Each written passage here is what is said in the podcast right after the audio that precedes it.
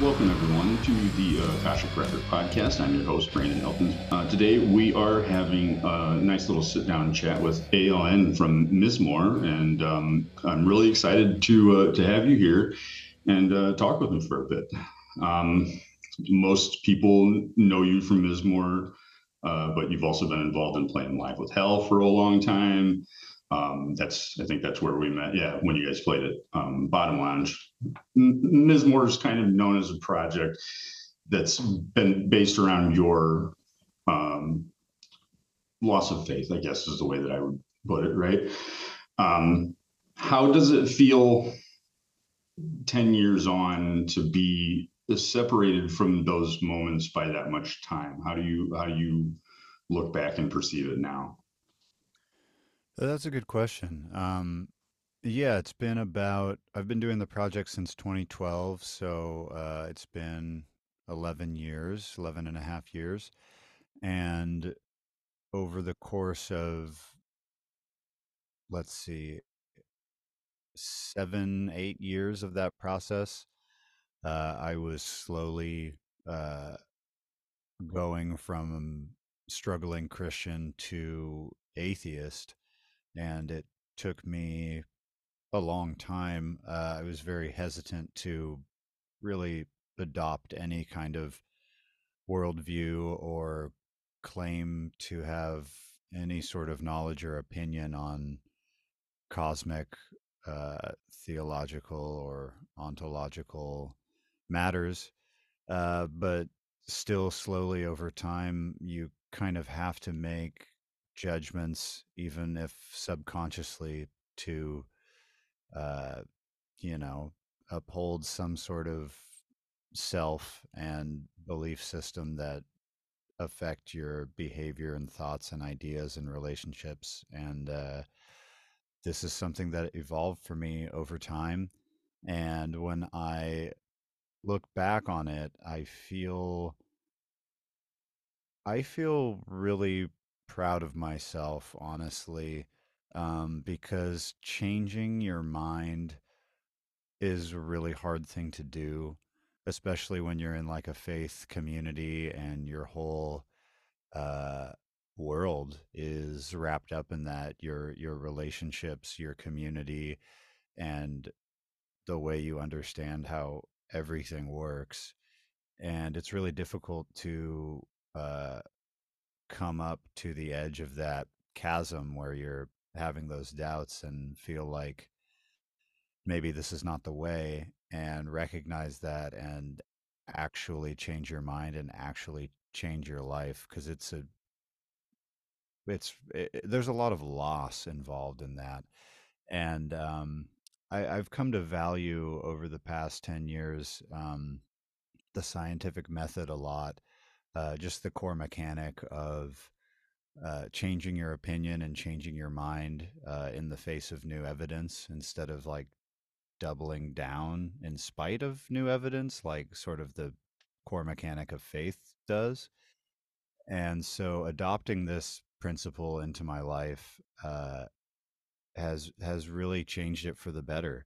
And I, you know, 10, 11 years ago was a severely depressed person, the most depressed I've been in my life. And I still struggle with depression, but I no longer have uh, like this massive amount of cognitive dissonance between what I believe in my head and what I experience in the real world and how to justify that.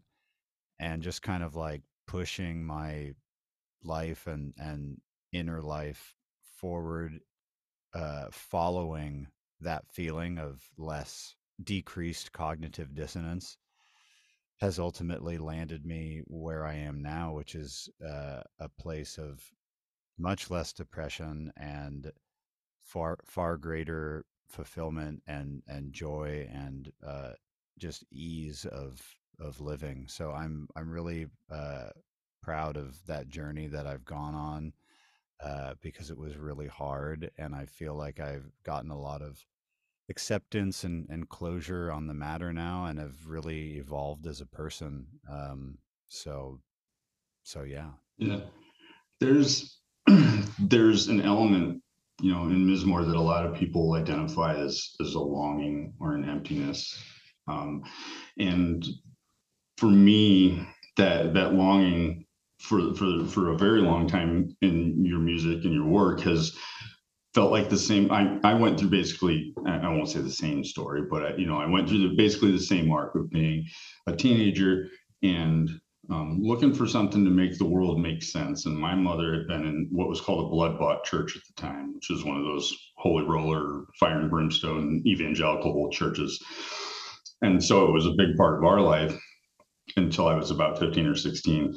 And then um, it kind of didn't work for me anymore. And after you move away from that uh, community, the the feeling you get when you're in a church situation, you're in a worship situation, there there is it does affect you obviously. Um, when you come out of that, there's an emptiness there. There's there's it's like hammering a piece of bronze on a mold and then you take it off. You know the mold's not there anymore. What do you fill it up with? And um, I feel that in the music that you've put out into the world that that what do I do now that that scream at the universe, especially in in, in Cairn, especially the the kind of you know well now I've decided that you know I'm I don't believe in God and where do I go from here? Um, can you kind of talk about that feeling a little bit and like uh, okay, am I correct in in saying that's a part of the creative process for Mizmor? And you know if it's there, um, can you talk to it? a little bit? Yeah, of course. Um, that was a, a a beautiful analogy with the hammering the the metal. I like that. Uh, yeah, I mean, the immediate feeling of of loss of faith is is definitely is emptiness and and confusion and depression.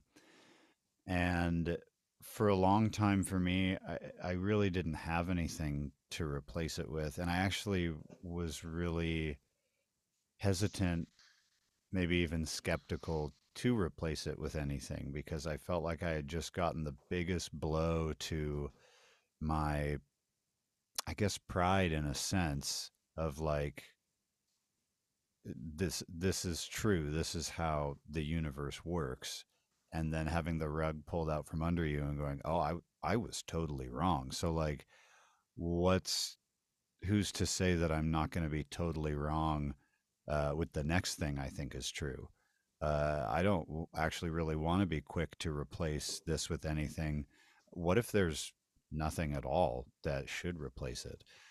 Uh, and that was an uncomfortable place to be in but i i lived there for a while and um,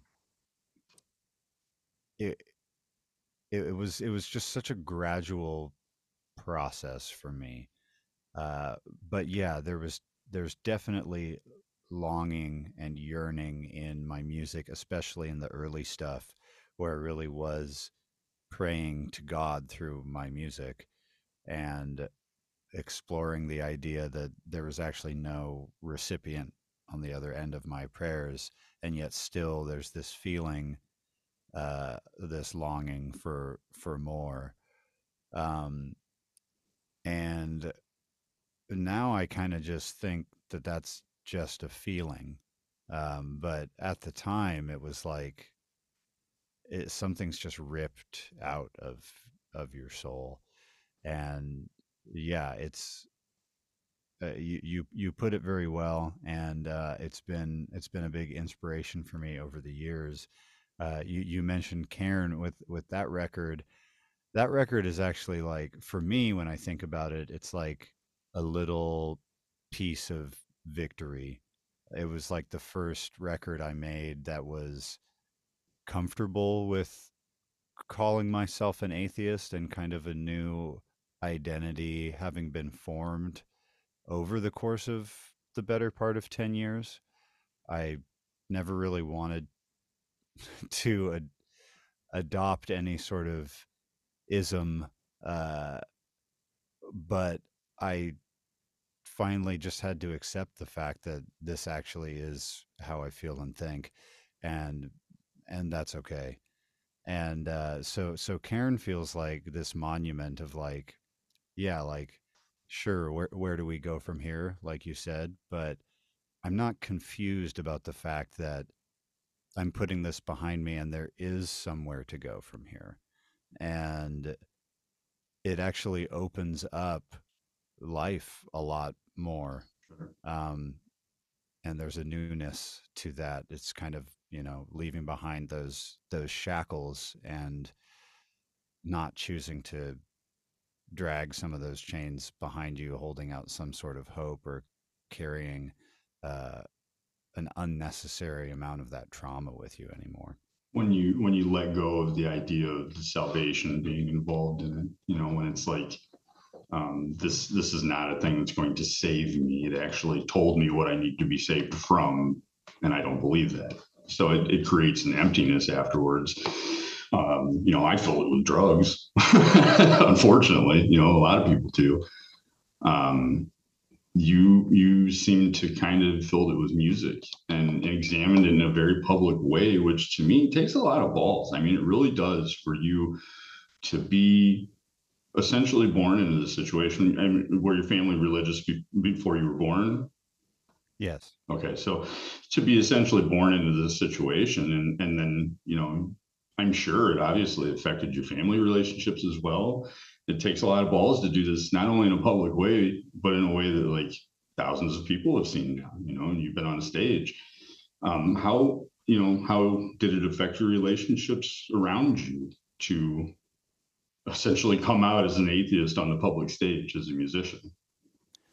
Uh, yeah, it's definitely affected my relationships uh, with my family. Um, they were so happy when I kind of found Christianity for myself as a 19 year old um, and kind of changed my life around to really take it seriously because as a young teen i just i didn't like expressly think that it was false but i just didn't really care you know like i was a yeah, doesn't affect being me. Yeah, yeah i was a teenager being forced to go to church and it was like the best part of that was seeing friends you know like maybe what they're saying is true but i just have bigger fish fish to fry because i'm sure. exploring adolescence and whatnot uh, but then when I was 19, that's when I like really had a conversion experience and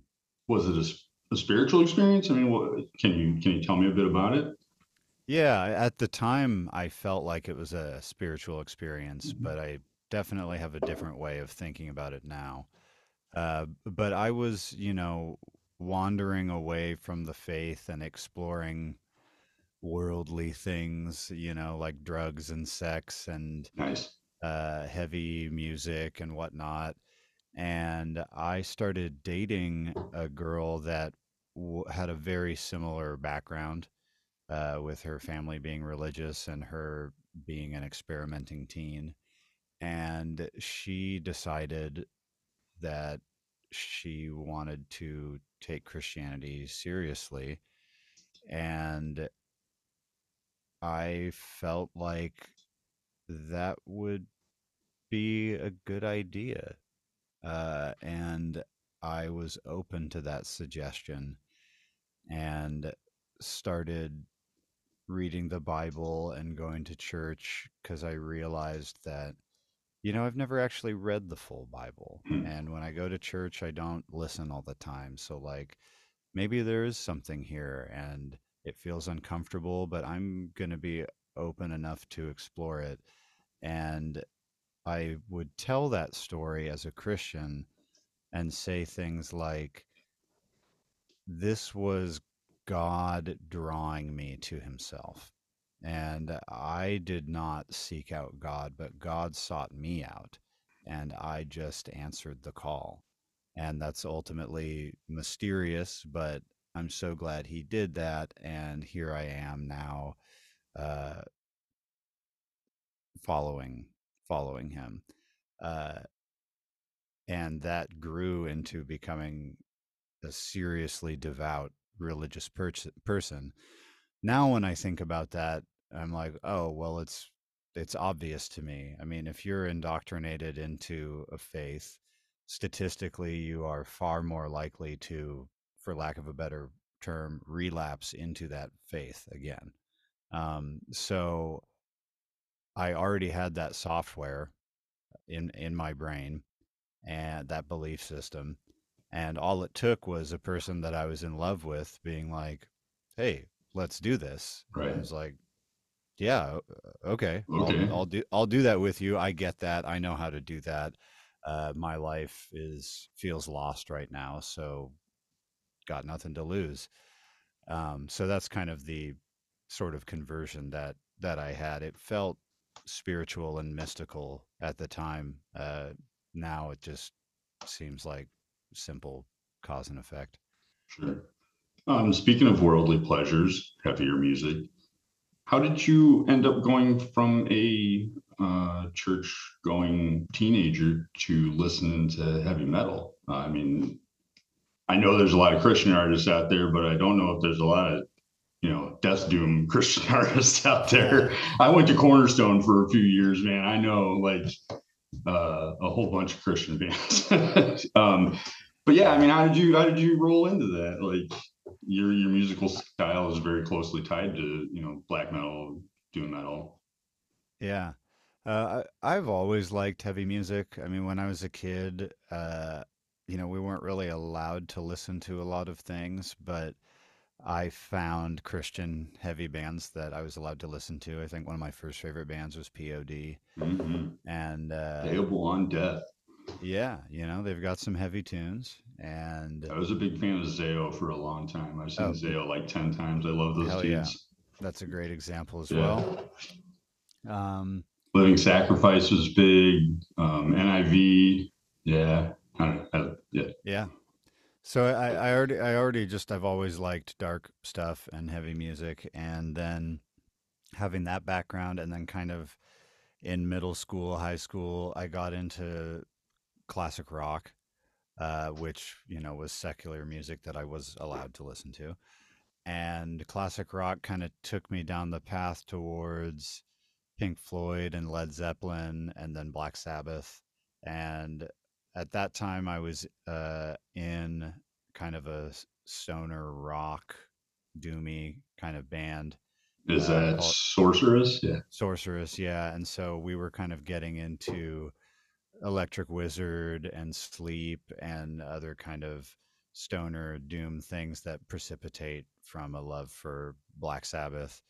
And from there, that's when like all the really heavy, dark, evil influences came in, finding like Burning Witch and Thou and Wolves in the Throne Room, like kind of through the whole Southern Lord yeah. label. Um, so yeah, that's that's a little bit of my background into into heavy music. Nice. The um speaking of heavy music, you know, the the the content of the new album, Prosaic, um seems a little more intentionally stripped back and kind of um it sounds focused to me. Um the the was the switch from subject matter intentional? Uh, you know, you've said that this is this is kind of this is more focused on work and um, life, I guess. Um, why did you decide to kind of shift the focus of this album? Well, I was feeling like I had nothing more to say about this topic of Christianity and atheism. I've come to a conclusion.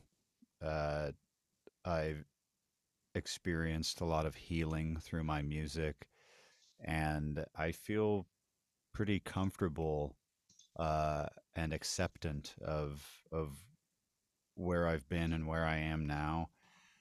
And you know, I've kind of like gotten better uh, in a lot of ways, and I just didn't want to make the same album again. I don't feel like I like it's it's done. I, I don't want to beat beat a dead horse if I make am I going to make albums my whole life about this topic? Like, I just don't need to say anything about it right now.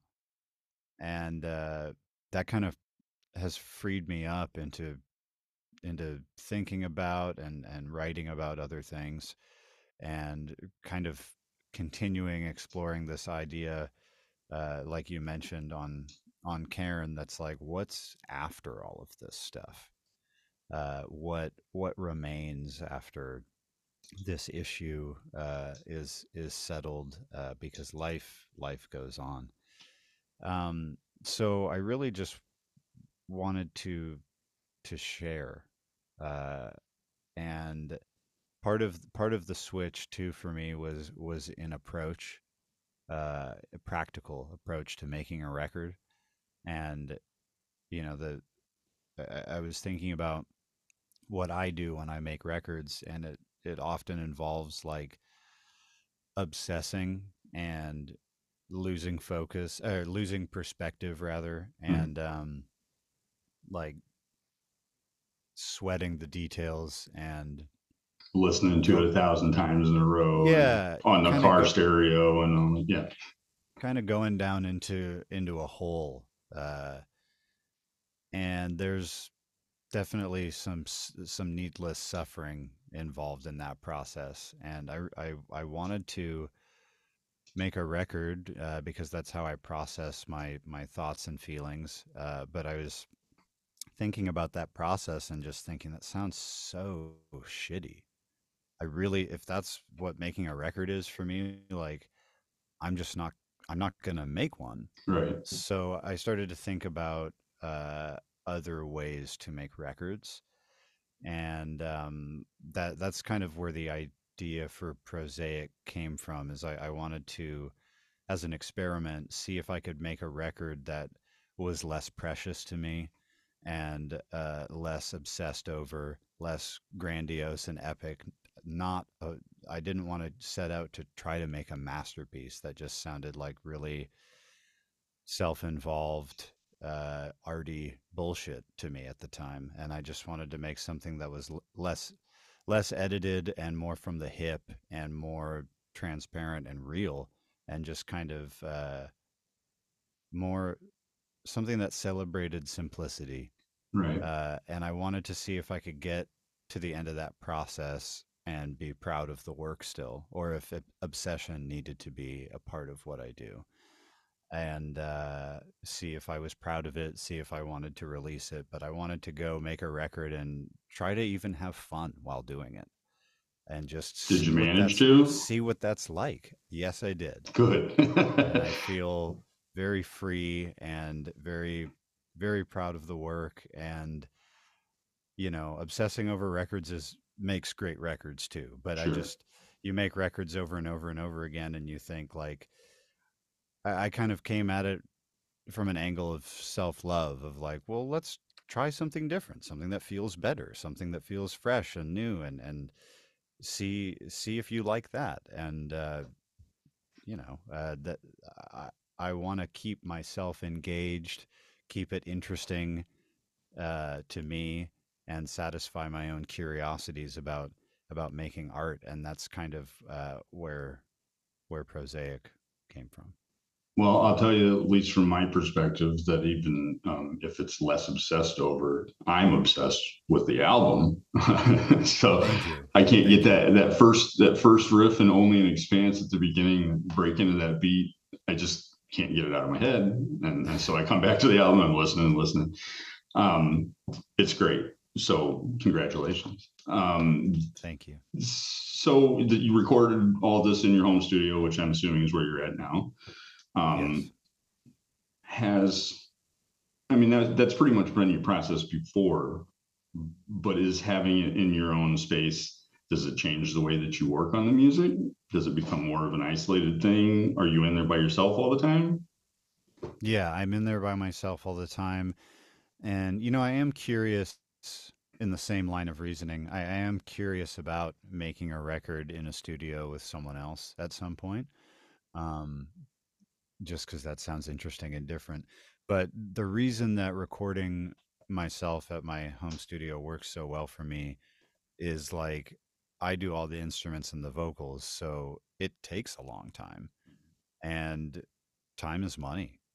I, it would be incredibly expensive for me to go to a studio and pay an engineer to record me doing every single instrument piece by piece instead of going in with a live band and knocking out the meat and potatoes in the live room and then doing overdubs you can knock it out in a weekend Right. you know or or a week uh, so it's really practical for me to be able to take my time because i'm the engineer producer and the performer and that just that just takes a long time and it's stressful for me to think that i'm on someone else's time and on some and on someone else's or my own dime related to that time Yeah. and you know that actually might create some interesting results I, I am curious about what that limitation would do to my music but uh, the way that Mizmor's been so far is like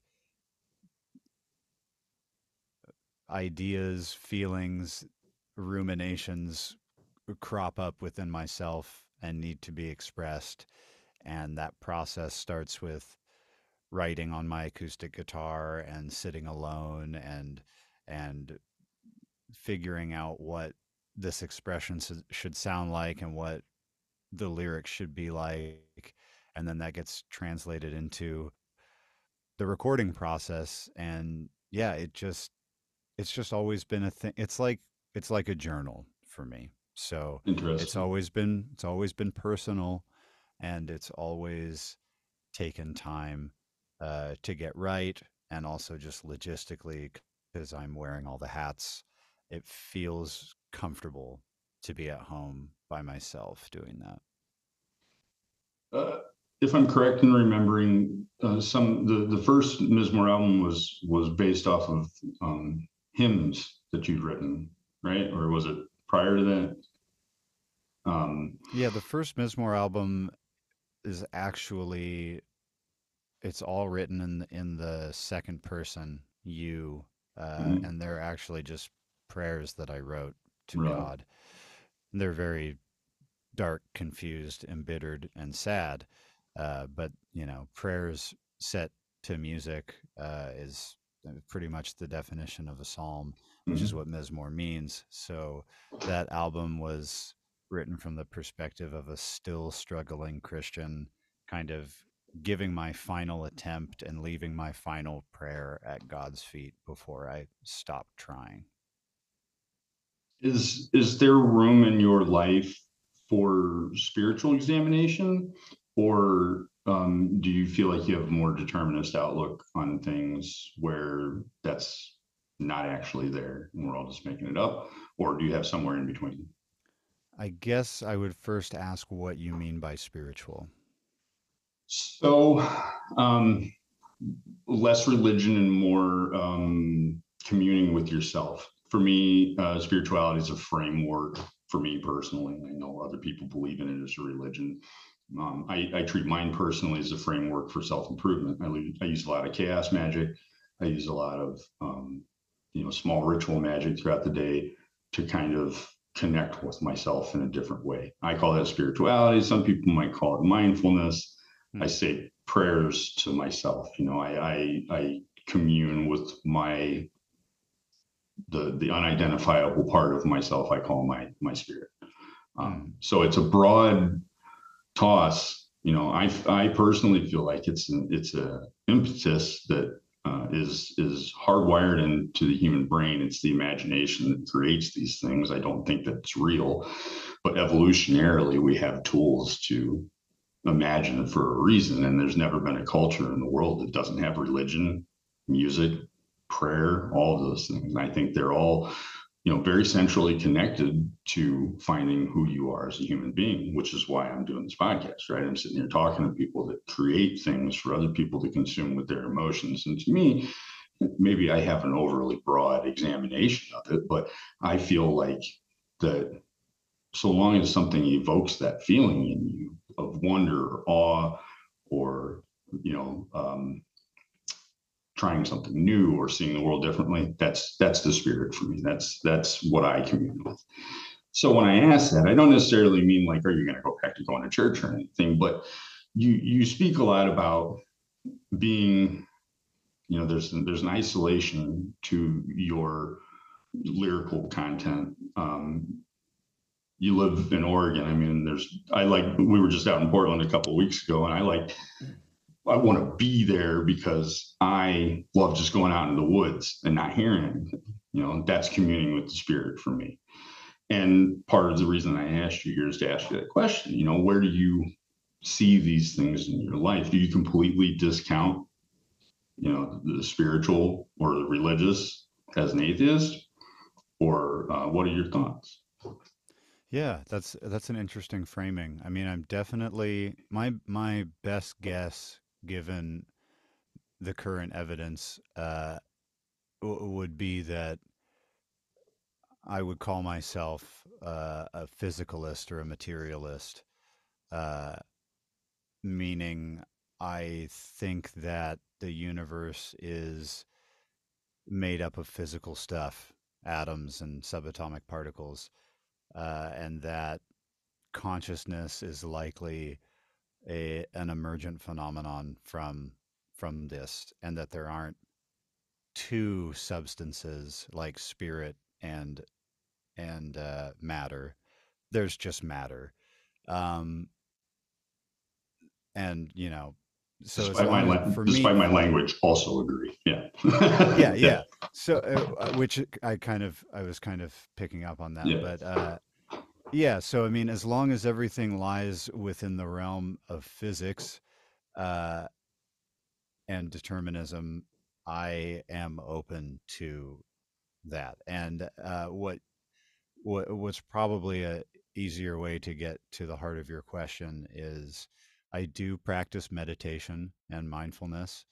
Uh, I think that there's value in that, uh, becoming more aware of what consciousness is like, uh, and becoming less, but becoming more aware of what your mind is like too, and becoming less like automatically identified with your thoughts and feelings, uh, but just noticing them as appearances as they arise in consciousness, much like sounds and sights and temperature and tingling and pressure and just the raw sensory data. And I think becoming curious about that can lead to profound realizations about the self. Like in a lot of ways that people use that word, I think the self is an illusion. And I don't think there's a thinker of thoughts in your head and a feeling, a feeler of feelings in your body. Uh, you can't really, there's no real, real line as to where the atoms in the atmosphere stop and the atoms that are part of my body begin. And that brings about a real oneness with the universe in a sense uh, and relieves a lot of needless suffering in my experience because it decreases my ego and helps me get off the ride of reactivity and Right. identification with thought and judgment. Um, I think a, a lot of people would probably call that spiritual. For me, it still falls into the monism of the one substance being matter. Uh, I don't feel like I'm getting in touch with my spirit, Mm. uh, but I do think that mindfulness and meditation are profound tools. And I also love going out into nature. Like like you've said, I live in Oregon. The trees are beautiful. The sounds are nice. The smells are nice.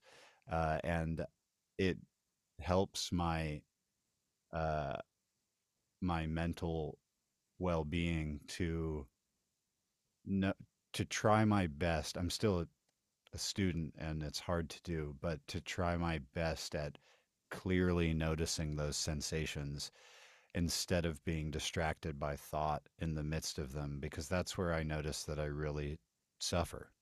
Right. Is is acknowledging those unbidden anxiety thoughts. Um, yeah. yeah, that's great. Um, it's you, you seem to be very philosophical, you know, self analytic. Um, have you always been like that? I mean, you know, that's not normally something people grow into. It's it's a lifelong thing. Yeah, I think I've always been like that. And I think that's ultimately why I left religion because I'm a critical thinker. And you look too hard at it.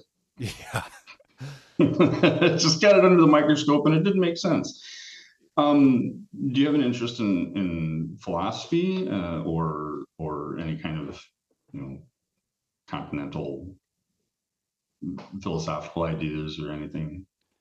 To an extent, I, have definitely read my fair share of philosophy books uh, and enjoyed a handful of them. And I think philosophy can be useful when it's practical, but I also think that it can be a bunch of masturbatory mumbo jumbo that doesn't actually matter. And so, as long as it's uh, improving your life and more importantly, improving the lives of others around you, then get philosophical. But right. if it's just like an empty conversation of navel entertaining yeah. yeah. i don't know it, it just it just needs to be useful but i'm definitely interested in philosophy I find myself to be a, a pretty deeply existential person, uh, just naturally, the things I think about. And uh, I've become really inspired by uh, some absurdist ideas that they've really inspired my my work as really? well. Like, can you speak to that a little bit? Yeah, uh, like I've been really impacted by Albert Camus. Nice. And um, his his work, in particular, the myth of Sisyphus, uh, really helped me put language to what I was feeling and thinking about how the universe is. And so sometimes you find that that book or that that piece of art or that movie or something that just kind of takes the words out of your mouth and uh, I've definitely experienced that with with some philosophy before, uh, like like with Camus.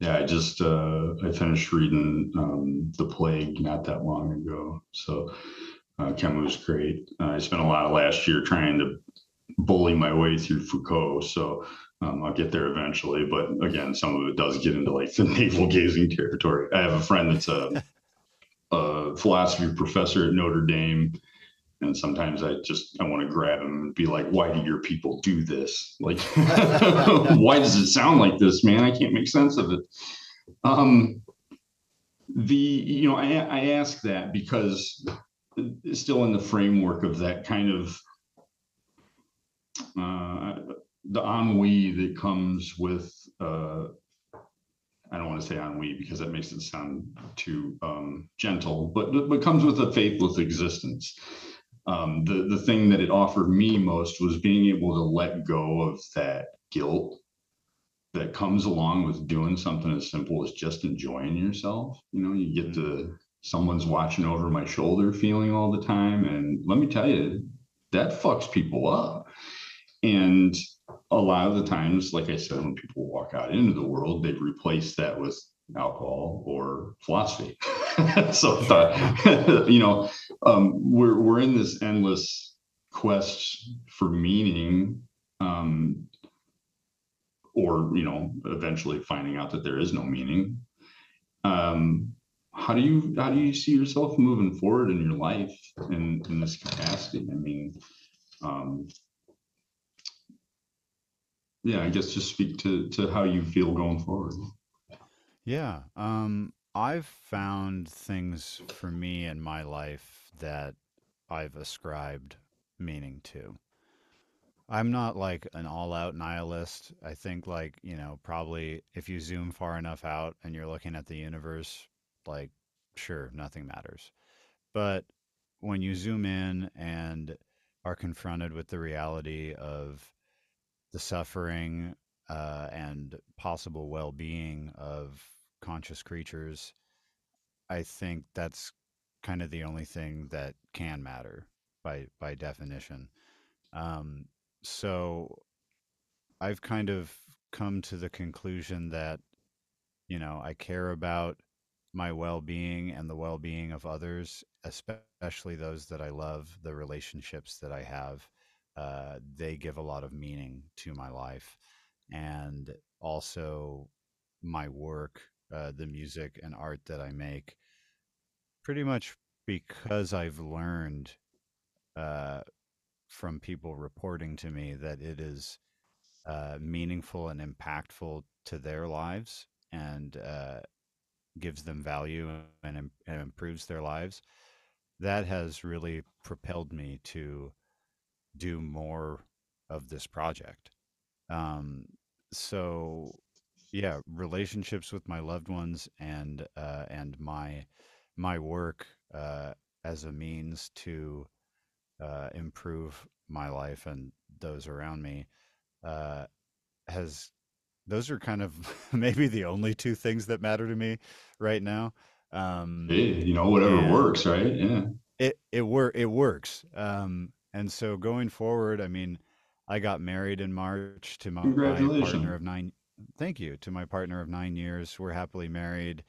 Uh, we bought our first house two years ago, and we live a fairly quiet life with our cats. Nice. And I, you know, do Mizmor and have my life with her. And I could do that for a really long time.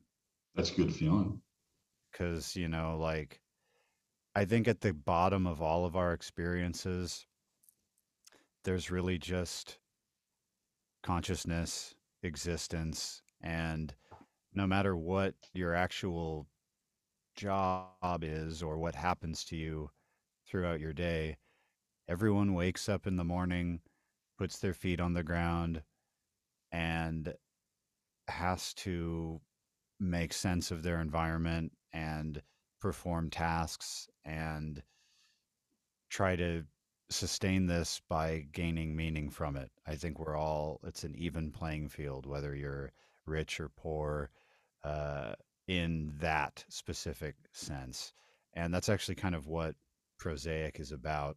So, no matter what the specifics are, we have to find meaning from our work and from the monotony and routine of life. And even though those can be things that imbue your life with suffering, they're the same things that imbue your life with purpose. And that's kind of an absurd contradiction that I think we are right to embrace and try to celebrate.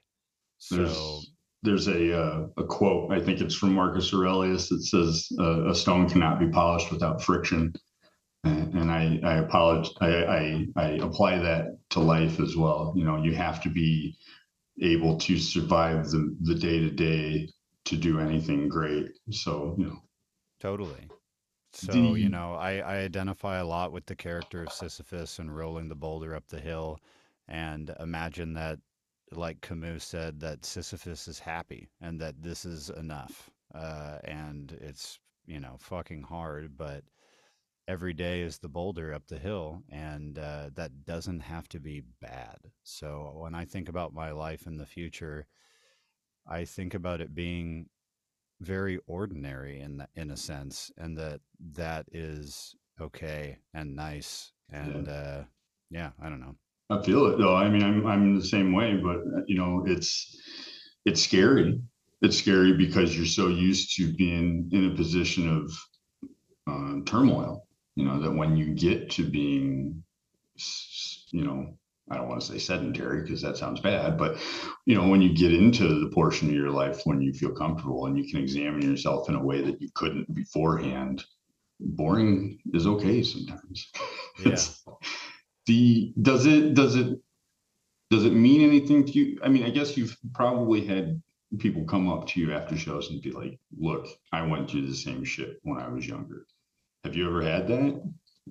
Yeah. Oh yeah. Uh, at almost every show, What does that mean for you? Like, does that, it means a lot. Uh, it was because for the first four years of the project, uh, it did we did not play live. hmm, Uh, so when I finally decided to make it a live band and we played shows, that's when I really got to interface with my fans and supporters and learn that I wasn't alone and that people understood where I was coming from, that it resonated with them, that they've had similar experiences and that my music has helped them. And that was a game changer for me. That was like, oh my God, what I'm doing is is valuable to people. Uh, it's bigger than me. Like it's bigger than Christianity. It's big. It's like this is a big. We're talking about bad ideas and how they infiltrate the mind and spread throughout communities and inflict mental disease essentially Yeah. on on people because they're catchy ideas and that's the that's the big picture that we're talking about freeing yourself from from dogmas and bad ideas that are ingrained in your mind. And uh yeah learn learning uh that that others understood and uh and were helped by me telling my story gave me an immense sense of purpose. And uh i i always appreciate those experiences. Yeah, I bet.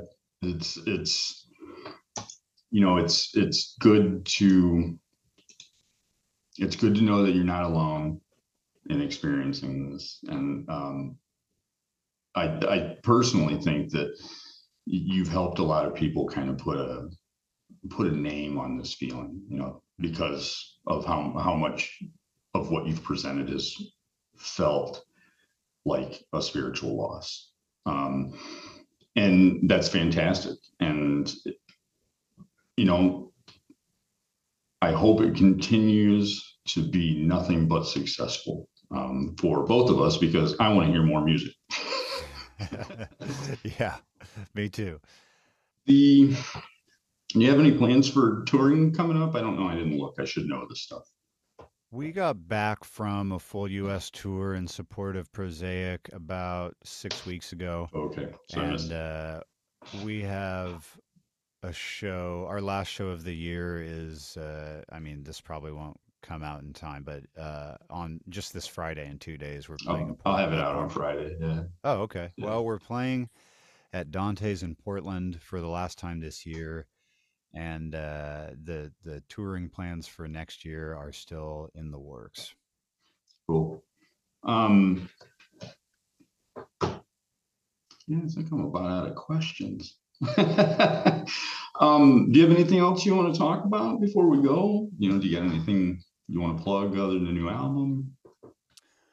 Uh, yeah, I guess I'd be remiss if, if I didn't mention uh, I I came out with a single this last Friday that was a collaborative uh, effort between Mizmor and Portugal the Man that has an accompanying music video. Nice. So I would encourage people to check out the song and the video.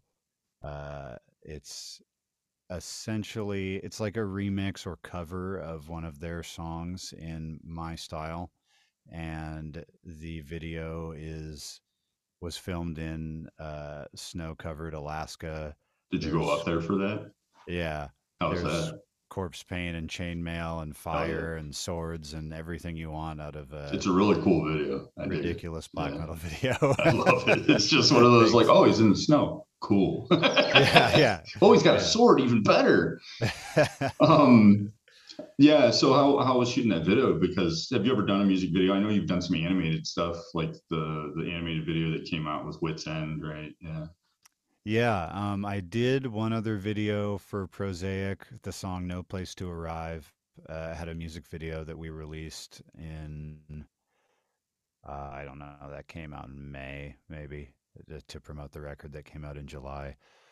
Um, but shooting this PTM video was extreme. I mean, I've never subjected my body to, it was negative 20 degrees Fahrenheit, and I was in waist deep snow wearing ice cold chainmail, and you could you could literally you could shoot one take and then everyone would have to go run into the house and get by the fire because your fingers and toes were numb already.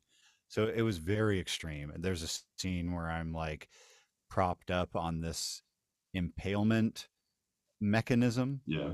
Uh, in in the snow, play, playing guitar, uh, and like that was a really hard position to be in, and it was like the last take we did, so I was like at wits end already, totally frozen and numb, and like they were trying to get the it was it's a black and white video so it didn't matter what colors things were so there was like hershey syrup coming out of my mouth to look like blood so it also tasted like chocolate yeah. and i actually actually had a hard time getting through that scene because i couldn't stop laughing because it was so absurd.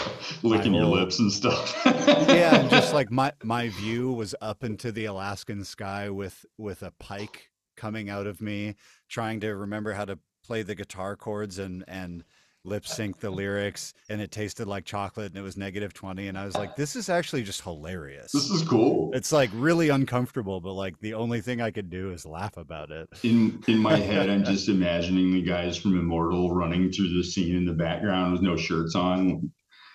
That's exactly it. That's the inspiration yeah. so. Out there in the woods like jumping out from behind trees and stuff. Yeah exactly classic. yes. That's good shit well, um, you know, I'll I'll link to everything you got in the description of the episode. Um, I'm so stoked that you took an hour to sit down and and chat with me about this stuff. I really enjoyed our conversation. Yeah, me too. Thanks so much for having me. This has been another episode of the Akashic Record podcast. Wonderful interview today with uh, ALN from Mizmor. Uh, do stop by all the links in the description and check out everything that's going on over there. Remember, sometimes the best revenge is to have a good day, anyways.